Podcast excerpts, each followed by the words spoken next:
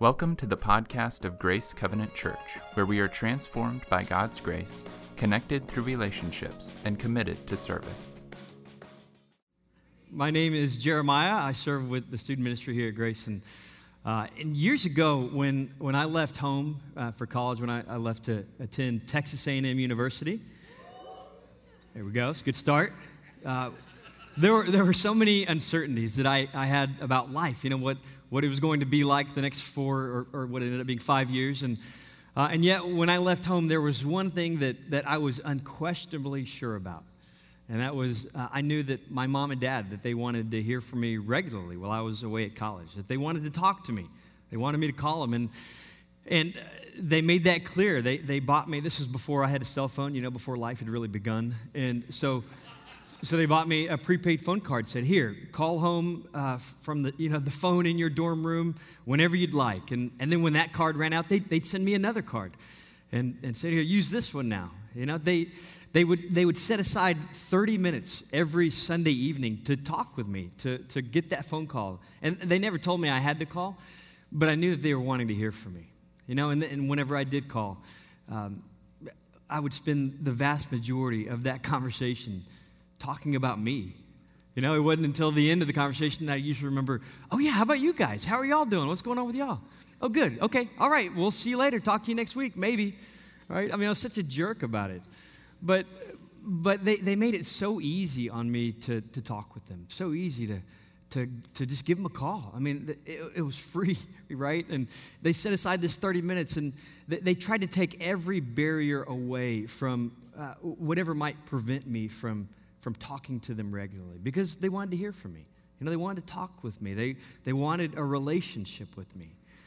And, and come on, you know, if, if you've ever had a son or a daughter, you know, away at college or, or out of the state or out of the country, you, you'll drop anything if they call you just to, to tell you what's going on or to ask you a question, won't you? I mean, you will let, you'll let dinner get cold. You'll be late to that appointment because, because you just want to hear from them.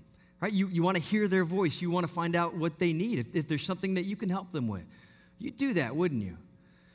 Well, I think that I don't think we can understand and really appreciate what James is going to say to us today about prayer unless you, you, you, can, you can understand how desperately a, a parent wants to hear from their son or their daughter when they're away from home. You know, and all throughout Scripture, what, what God has made absolutely clear to us is that, that he, he, wants, he wants to hear from us that He wants to know what our thoughts are, what our day to day stuff is. He, he, wants to be invited in to, to help us, to encourage us, to advise us when, when we're in a time of need. He wants to be thanked for the ways that, that, that He's blessing our lives, that, that we're noticing, that we're seeing. He, he wants to be a part of that. And, and, you know, just think about how easy He's made that on us. I mean, it's wild how far He's gone to make that communication not only possible, but effortless, right? He says, Look, you can call me anytime, from any place. It, it is free, it won't cost you a dime. And then, and then even then, look, when you're too confused or, or too scared or, or too angry or, or too troubled to know what to say, that's okay. I've given you a translator. My Holy Spirit, He will speak on your behalf when you're speechless on the other end of that line. He, he's, he's made it so easy on us. He's taken everything away that might prevent us from, from talking to Him so that we might do that. So we might pick up that phone and make that call, right? He, he just, He wants to sit and have a, a conversation with us. He wants to have a relationship with us. And what James is going to do in our, in our, passage today, we're going to be in James 5 if you want to turn on over there. What James is going to do is he's going to walk through these different seasons of the soul. And he's going to say, look, look, no matter what season you're in right now, God wants to hear from you about that. Would you talk to him? Would you pick up that phone? Okay, and so he's going to, he's going to talk about this first season of the soul in, in uh, verse 13 of, of James chapter 5. And, and, you know, as we get into this, look, eh, eh, you know, you know how to pray, probably, right? I mean, you know, you know what that entails. You know how to do it. But what James is going to be asking this morning is are you, in fact, doing it? Are you talking to God regularly? Is that, is that communication that's taking place often in your life? That's, that's what he's asking us to consider because at the center of the universe is a God who yearns to, to know you and to have a relationship with you. And, and you, can't, you can't read from Genesis to all the way to Revelations without realizing that that is true about our God. And so in, in verse 13, James, he, he jumps right into this first season of the soul and, and he says, Is anyone among you in trouble? Let them pray. Are you saying, is, is everything that you're doing going against the grain? Does it feel like no matter which direction you turn, that you are running into a strong headwind? Are you being tempted in the middle of a trial? Would you call home? Would you talk to God about that? Let him in. He'll help you with that. He wants to hear from you. And, and it's not an issue of knowledge, right? He knows what we're going through. He just wants to hear about it from us because it, it's about a relationship, right? It's not just about helping us out. He'll do that, but, but he wants to be close to us. And, and so often, you know, at least I find for me, maybe this is true for you, whatever I'm experiencing or going through this tough, I just, I don't think to pick up that phone. I just, I don't know. I just kind of figured God doesn't, He doesn't need to be bothered with that. You know, He doesn't need to be, to be uh, part of my problems. I'll figure this out. I mean, He's busy, right? Like running a universe. I'll leave Him alone on this one. I'll, I'll take care of this one myself. And, and we approach prayer like, like God were the president. You know, and I'll bet none of you has ever had a problem and you thought, you know what, I think I'm going to pick up the phone and try to call the president, see if he can help me with this. None of us has ever done that, right? And unless you're the next Joe the plumber and it's almost election time, you will not be hearing back from the president. He won't be calling you back.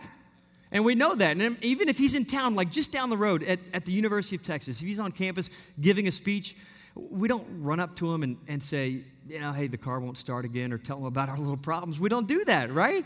I mean, he's got bigger issues to deal with. The president does not have time for you unless you're the president's kid. Right? And just imagine if that were you sitting under that desk and you came home from, from kindergarten that day and, and you said, Dad, it happened again today. You know, that kid I've told you about, he, he was picking on me and calling me names and he hit me a couple times. And can you imagine what your dad, the president, would say? He'd say, I am so sorry, little buddy. Look, this won't happen again, okay? I'm going to make sure of that. And then, and then nobody would ever hear from that little kid or his parents again. ever. Look, God, whatever you're going through, God's going to care, okay? Yeah, He is. He's got a universe to run, but that's not His most important job, is it? No, he, He's also your dad, right? And so, and so you go to him when you're in trouble or when you're suffering and you say, Dad, you say, please, could you help me out with this? And, and he loves to do that, right? I mean, you, you have the privilege, you get to, you're, you're God's kid. So you get to run right into his office, past all the staff. You don't even have to look at him, doesn't matter what they say. You run straight to him. You can crawl up into his lap and you can tell him what's going on. You know, you get to do that. Dad, I, I need some help with this. And he'll listen. Oh, yeah, he's going to listen. He'll care about that. So, whatever it is you're dealing with, would, would you run to him with that? And, and another excuse we give is, you know, it's like, hey, this, this thing I'm going through is just is too small. You know, I'll wait till there's something big to bring to God. But, I mean, just, you know, think about that for a second. Have you ever prayed a prayer that's been big to God? We've never brought something that's been big to him. It, it's all small stuff to him, right? Look, he invented quantum physics. Okay, whatever you're dealing with, whatever problem you're facing, I'll bet he can come up with a solution to that. He can probably help you with that. So James is pleading with us. He's saying, Look, would, would you believe me when I say God wants to hear about that from you? He, he's made it as easy on you as possible. He just wants to hear from you. And, and you know, you may, you may pray that he would take that thorn in your flesh away. He may get rid of it. And, and, and he may do that, he may not.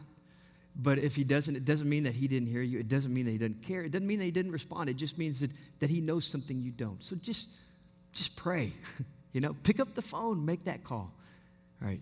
And then, and then James, I love what he does next. Is he swings over to kind of this other experience in life, this other, you know, very different experience in this other season of the soul. And, and he says, look, don't just pray when you're in trouble, though, okay? Don't, don't do that. Don't become one of those kinds of kids. No, in, in the second half of verse 13, he says, Is any one of you happy? Let them sing songs of praise right? Is, is life going well for you? Have you had an outstanding day? Did you have an amazing date last night? Is the home project you've been working on for months, is it finally finished? Did you make it through an entire dinner without one of the kids fighting or screaming or going to timeout? That is a miracle, right? You pick up that phone and you say, Thank you, God. you celebrate that with him. You know, he'll celebrate with you because because every good and perfect gift is from above. Anything that's even remotely good in your life, it is because he has brought it into your life. And he wants to hear from us when, when we see those good things. You know, when, when life is beautiful, he wants to hear from us in, in, those moments as well, not just when, when we're having a hard time. And so James says, Look, you know how you can pray when you're happy? You can pray through songs of praise. When you're out driving around, and, and I don't care how old you are, you turn some worship music on, you crank it up. You know, you sing it out loud, and people might be driving by you thinking you're nuts. That's okay. Just wave. Say, hey, you want to sing along with me? Here comes the chorus. You know, just Sing it out. Pray. Thank God. Be, be excited. Pull him into that celebration with you because it's from him, anyways. Right? And, and, and the point is that the prayer is not just about petitioning God for help, it's not just asking him for things, right? Because it's about a relationship. It's about a lot more than just what God can do for you. And I'll bet we all have, uh, you know, that friend or, or that family member that they only call when things are tough, you know, when they're going through some hard time. And, and I'll bet you don't love that about them right? Because when things are good, you won't hear from them. And, and every six months, when you get that phone call and you see their name come up on your phone, I'll bet, I'll bet you're kind of tempted to just answer it and say, I am so sorry you lost your job again. Like, let's just get to it, okay? We know this is going to be bad. It's got to be that again. What, what James is saying is, is look, don't just go to God when, when things are hard, you know? Go to him when, when, when life is, is great, too in our college prep course that we do every spring with our seniors before they go off to college, what we tell them is we say, look, guys, this is really important, okay? You're going to be calling home to mom and dad probably within the first month of getting to school, okay? A, a lot of times probably. And, and please don't do this, okay? Please don't just call when you need money. Don't do that's a big mistake. Okay, what you also need to do is you need to call home just to chat. Call, call to tell mom and dad you aced the test. Or if school's not going very well, call to tell them you simply passed the test. Like that, that could be a great thing to celebrate because of how badly you're doing. But, but call them to tell them the good things that are happening in your life too. You know, when you're sitting in the cafeteria and you're eating lunch, call your mom. And when you realize she is an incredible cook and you didn't know it until right now, this meal. Or, or you're stuck on the side of the road, call and tell dad first, Dad, you are an excellent mechanic. I didn't know it till now, but you are really good. You, you would always fix, you know, flat tires for me. And, it, by the way, I need some help now. Could you come pick me up? You know? Uh, Mom and Dad, are you getting those phone calls yet from your graduates? Anybody? Okay, we need to keep working on that. But, but look, it, it, it's, it's, it's about more than just what we want and what we need to get from God. It, it's pulling Him in and it's celebrating with Him. And, and, you know, we know what prayer is, we know how to do it. James says, Are you in fact doing it? Because it's about a relationship, remember? And so the next time that you're walking into an important business meeting and, and, you're a little bit nervous, or the next time you walk out of a doctor's appointment and you've just received some spectacular news, what are you going to do? Two words. I'll bet you can say them with me. Call home, right? Would you talk to God about that? Would you bring him into that? And then James says, look, it's not just when you're troubled, it's not just when you're happy. No, call home also when you need some healing. And, and he says that in verse 14. He says, Is anyone among you sick? Well, let them call the elders of the church to pray over them and anoint them with oil in the name of the Lord. And so, what do you do when you're sick? You call home. And I'll bet, you know, you probably remember the first time you were away from home and, and you got sick. And, and who did you want to talk to? Who was, who was the person you wanted to call first? It was mom, right? Okay, maybe it's just me. It was mom, though, because because she had taken care of you for 18 years, right? She was there to, to nurse you back to health. And you want to talk to mom, even if she couldn't come, even if she was hundreds of miles away, just, just hearing mom's voice just made it a little bit better, didn't it? And, and that's what James is saying here. He's saying, look, look, when you're sick, would you talk to the God who invented health? He came up with the thing. Just talking to him, that helps. But you know what? He can actually get in there and do something about it too. He can help with that healing. So you talk to him about it. And, and you know, there may be times when you need to take that phone and hand it to an elder, you know, one of these older men in the faith in the church that God has given the responsibility of leading the church. And you say, Look, I need you to make this call for me. I've been praying about this, I've been talking to God, and, and, and, and would you please, would you take over at this point? Right? And, and the elders here at Grace, one of the things that I love that they do is, is on Sunday mornings, they often meet between hours with, with you know, people in our congregation, with you, and, and they'll pray just wonderful prayers of healing over people that are suffering from some serious ailment or, or, or terminal disease even. And, and uh, it's just so sweet. I mean, they'll take, they'll do what this passage says. They'll take some oil and they'll dab it on, on the forehead of that person and, and then they'll lay hands on them and then, and then they will pray for that person. And, and if you ask one of the elders in this church, they will tell you some incredible stories of healing that, that we've seen happen right here at Grace. But James says, you know what? The elders aren't the only ones who can pray for you. Now, because verse 16 is going to tell us to pray for each other so that you may be healed, right? And so before you go to the elders, you know what you need to do first? You go to your spouse or you go to a friend or your life group and you say, I, I need you to join me in this. I need you to take this call. Talk to God for me on my behalf and ask Him to bring some healing into my life. My body is, is not good right now. You know, and then James tells us why we ought to pray and, and be prayed for when, when we're sick. He says in verse 15, he says, The prayer offered in faith will make the sick person well. The Lord will raise them up. You know, and, and I, I this is kind of weird, but in, in some mysterious way, what James is saying is that, that our prayers interact with the divine will. How does that work? I have absolutely no idea. In three and a half years in seminary, didn't even come close to giving an answer to that question. But what I do know is this that, that our prayers make a difference, that God takes those prayers in and, and He allows them at times to, to change the decisions that He's going to make, to, to influence His will. We get to pray those kinds of prayers, and, and that's what, what James is saying to us. He's saying, Look, don't try to figure it out, okay? You're not going to get anywhere. Just pray, would you? Just talk to Him. Pick up that phone. And, and when people, you know, when they look at this prayer offered in faith, and what does that mean, a prayer offered in faith? I think there are two ways that, that we can go wrong about how to think about that. And the first is, is that a prayer offered in faith is a prayer of absolute uh, certainty, you know, that there can't be any doubts and, and that that's what a prayer offered in faith is. But, but when it's not answered, then what are you left thinking? You're left wondering, okay, somebody's doubting here. Who is it? Is it you? It's not me, right?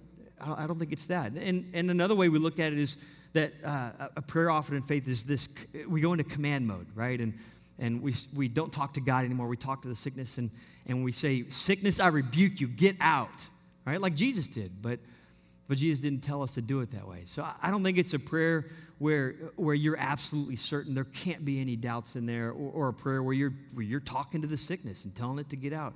That's not what heals us. No, a, a prayer offered in faith, I think, is different than that. And uh, and what we see when, when you look at Mark chapter 9, I think you see this wonderful story of, of what a, a prayer offered in faith can look like.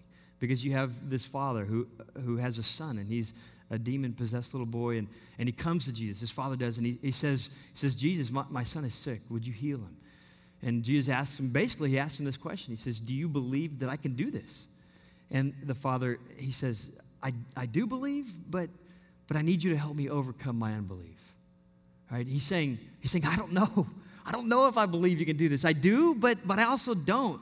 You know, I have these doubts and these and these fears and and questions and uncertainties and and then I've got a little bit of faith. You know, that's why I'm here. But but look, I need you to help me too, not just my son.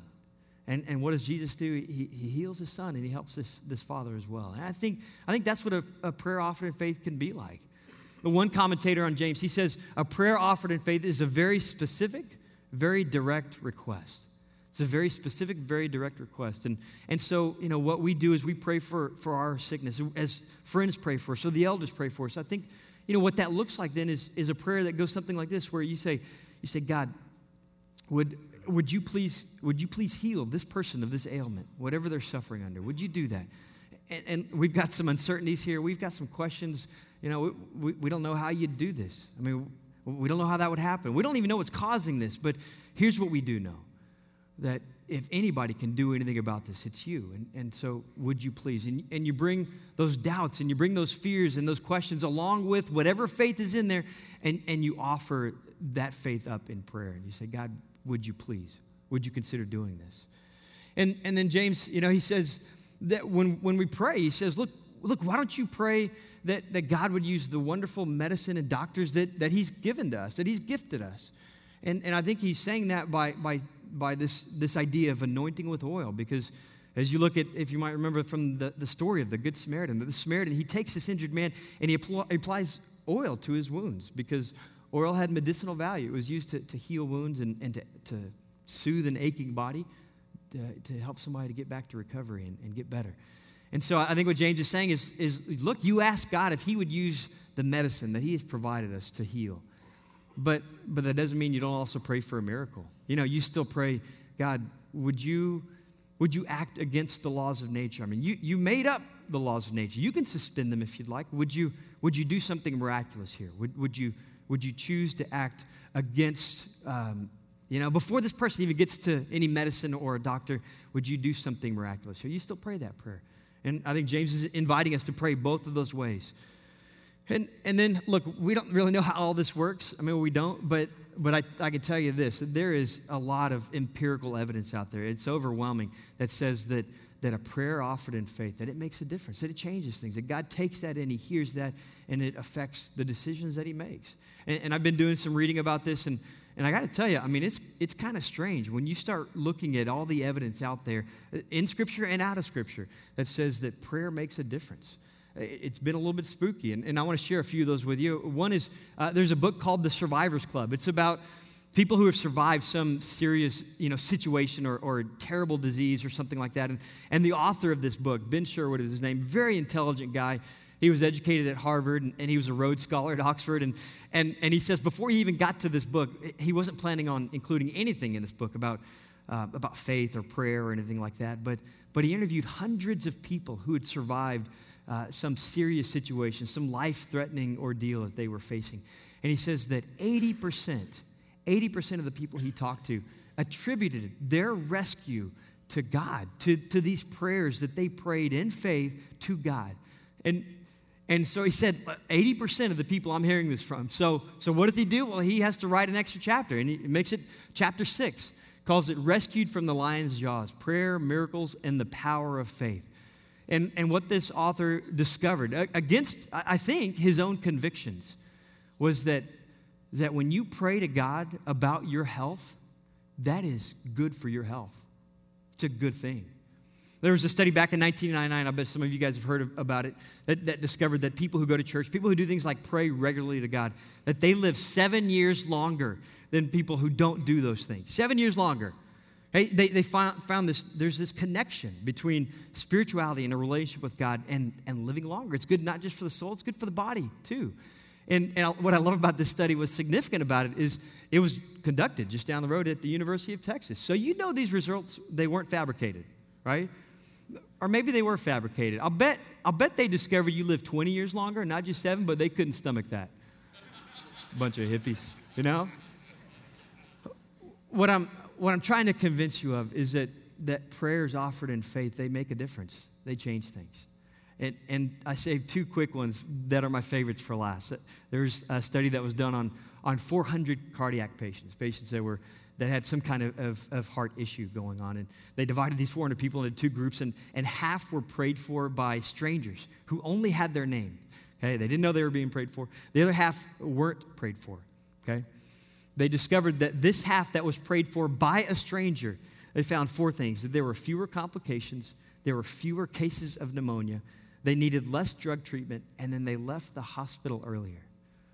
I'll bet you'd wish that you were in this group over here, this half over here, right? Wouldn't you?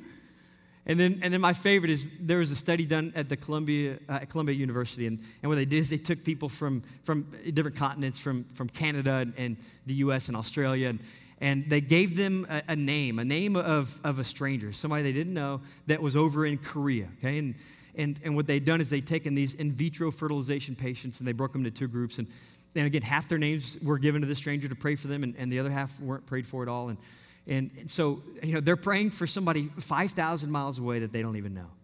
And, and what did they discover? They discovered that the half that were prayed for by a stranger, that the pregnancy success rate doubled. That means that you had an 82 year old woman in Montreal, Canada, helping a 25 year old woman in South Korea get pregnant, and they didn't even know each other. Isn't that weird? It's kind of spooky. Prayer makes a difference, prayer changes things. And, and look, you know, you may be trying to figure out if you believe the Bible or, or, you know, what to think about the Bible still. You may, be, you may be in that place, and that's okay. You're in a great place if that's, that's where you are. But I hope that you'll all hear this that it is scientifically proven that it is good for you to talk to God about your health. It's scientifically proven that it is good for someone else to talk to God about your health, and you don't even have to know they're praying for you. All right? And, and the point is, you may be one prayer away from being healthy.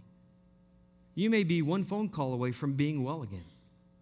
James is pleading. He's saying, Look, would you pick up that phone? Would you make that call? Would you call home? And then James, he's going to say something very interesting next. He says, Look, there's a chance that you might be sick physically because you're sick spiritually, that, that your body may be breaking because there's something not right in your soul. And, and 15 and 16, he, he says, eh, The prayer offered in faith that it'll, it'll make the sick person well. The Lord will raise them up. And then he says, If they have sinned, they will be forgiven. Therefore, confess your sins to each other and pray for each other so that you may be healed. And so we're told that, look, when you're sick, when you're not well, when your body is, is breaking, you know what you need to do? You need to examine your heart. You need to look and see is there any unconfessed sin that's hiding out in your soul? You know, and I'll bet you've experienced this before where, where you're having headaches because of all the worry. You know, you've got ulcers from the fear, or you're, you're listless and, and depressed from the anger and the unforgiveness that you're holding on to. And what James is going to say is, is he's going to say, look, look, you need, you need to ask somebody to pray for you. You need to find somebody you can confess to, and you ask them to pray a, a prayer of healing and a prayer of forgiveness over you. And, and if somebody comes to you and says, My body's not well or my soul is not well, there's some sin in there, you could be the person to pray for them. You could be the priest there, and you, you take that phone call for them and you pray and you say, God, would you restore them, body and soul? Would you make them right with you again? The best thing that you might do for your health when you're sick is, is to clear your conscience, you know, to get right with God, to, to make peace in a relationship with another human being. That's what James is asking us to do. And then, and then he assures us that God's going to hear us. In verse 16, he says, The prayers of a righteous person, they're powerful and they're effective. And he's not trying to discourage us, he's trying to encourage us. He's trying to say, Look, you don't need to get a little holier before your prayers are going to be heard by God. Because look at 17 and 18. Look how encouraging this is. He says, Elijah was a human being, even as we are. He prayed earnestly that it would not rain, and it didn't rain on the land for three and a half years. And again he prayed, and the heavens gave their rain, and the earth produced its crops. You see, Elijah's prayers were heard. They were powerful and they were effective. But you know, when you go back and you look at 1st and 2nd Kings, what you discover about Elijah is he was just like us. You know, he was depressive, he got angry, he, he doubted, he failed, but you know what he still did? He still prayed. He still prayed. There was a film back in 2006 called The Bridge. It was about the Golden Gate Bridge. And, and, and I, I watched this film, and, and, and in this film, they, they talk about the fact that the Golden Gate Bridge, I mean, this majestic place, is, uh, has become the most popular place in the world for people to come to end their lives. And, and the film talks about how people come from all over the world to this bridge, and, and they have this romantic idea that, that they dive off this bridge and just kind of di- disappear into the mist. Except that's not how it happens. What really happens is you jump and you fall 240 feet in four seconds. And you hit the water at 75 miles an hour, and, and it shatters your bones. And those, those bone shrapnels, they, they they are thrown into all of your organs. And if you survive that fall, which is unlikely, then you will sink 70, 80 feet underneath the water and in excruciating pain, you drown. A coroner of some of those who've jumped off that bridge, he says this. He says, It is not this romantic little drifting off into oblivion. You land in crushing pain. And normally a corpse is kind of stiff like a board, but someone who's jumped off the bridge is like a sack of BBs because they have destroyed their interior structure. Why am I telling you this? First, if you, if you ever consider ending your life, please don't. And second, uh, there was a, gentleman, a young man, he was 19 years old, and his name was Kevin Hines. And Kevin Hines had a lot of hurt in his past. Uh, he had bipolar uh, disorder, and he didn't even know it. All he did know is that every day there was this voice in his head that called him a loser. And one day he woke up and he couldn't quiet that voice any longer. And so he said he decided to, to get on a bus that would take him to the Golden Gate Bridge where he could end his life. And, and he says that, that he sat on the back of that bus as, as this bus traveled to the Golden Gate Bridge, and, and he said he just wept. And he hoped that somebody would come back there and just check on him and, and see, see how he was doing. Just ask him, is everything okay? He longed for somebody to make eye contact, but nobody did. And finally, the bus driver pulls the bus over and he's, he starts walking to the back of the bus. And Kevin thinks the bus driver's coming back to check on him. but he was just coming back to kick him off the bus. So Kevin gets off that bus and he walks out onto the Golden Gate Bridge and he's, he's out there walking around for 40 minutes. He's just weeping. Nobody stops to ask him how he's doing. A woman comes up to him and asks him if, if he would take a photograph for her. And as, as tears are streaming down his face, he takes his photograph and, and then she just moves on. And so finally, Kevin, he, he walks to the edge of that bridge and then he jumps. And he said that as soon as his feet left the bridge, that he said, What have I just done? And even though he'd avoided God his whole life, for the first time in his life, he prayed and he said, God, God, I don't want to die. Please save me. As he made that four second, 240 foot drop. And then he hit the water at 75 miles an hour, immediately broke both of his legs, shattered two of his vertebrae, and, and he realized, I'm not dead. But he was beginning to sink, and, and he was able to make it back up to the surface of the water, but his legs didn't work. And so, so he says, I'm not gonna, I'm, I'm not gonna die from this jump. I'm gonna drown today. And so he prayed again, and then he feels this little bump on his leg. And he says, Okay, I'm not gonna drown today. I'm gonna be eaten by a shark. and then this little bump kept happening. And a little while later, he realizes it's a sea lion. And this little sea lion is bumping him up, keeping his head just above the surface of the water until the Coast Guard could get there to rescue him.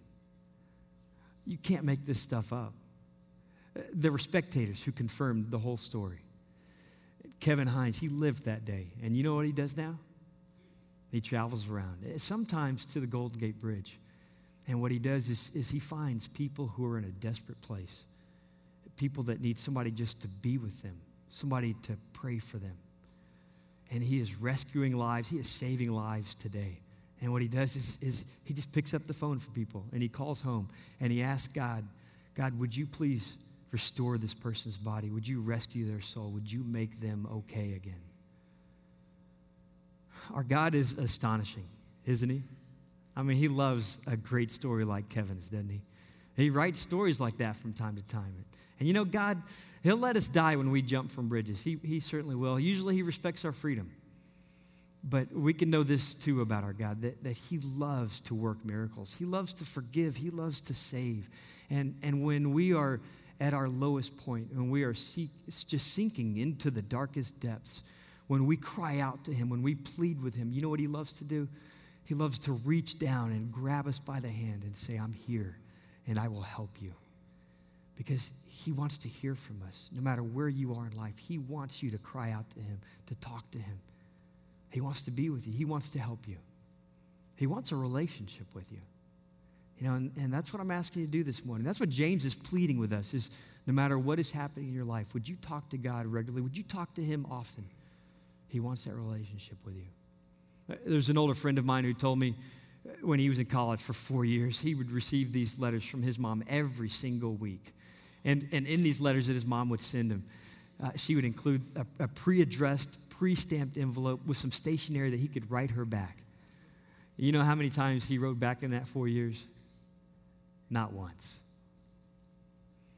Not once. I mean, was he really that busy that he couldn't write his mom and, and tell her he was having a great day or an awful day or, or, you know, he was sick or something in between? How he just, he lost sight of the fact that, that his mom, that she loved him. That she'd raised him. She wanted to be close with him. She wanted to hear from him. She wanted a relationship with him.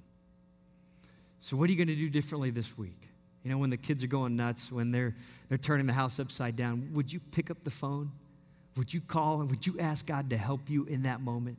Or when you're walking out of a review at work that just went, went outstandingly great, would you write that letter? Would you let God celebrate that with you? Talk to Him about it. Say, thank you so much. You know, if your body is sick or your soul is not in a good place, would you talk to your Maker? Let Him in there. You know, He just wants to hear from you, He wants to be close to you, He wants to have a relationship with you. All right, let's, let's talk to Him now. Let's pick up that phone and give Him a call.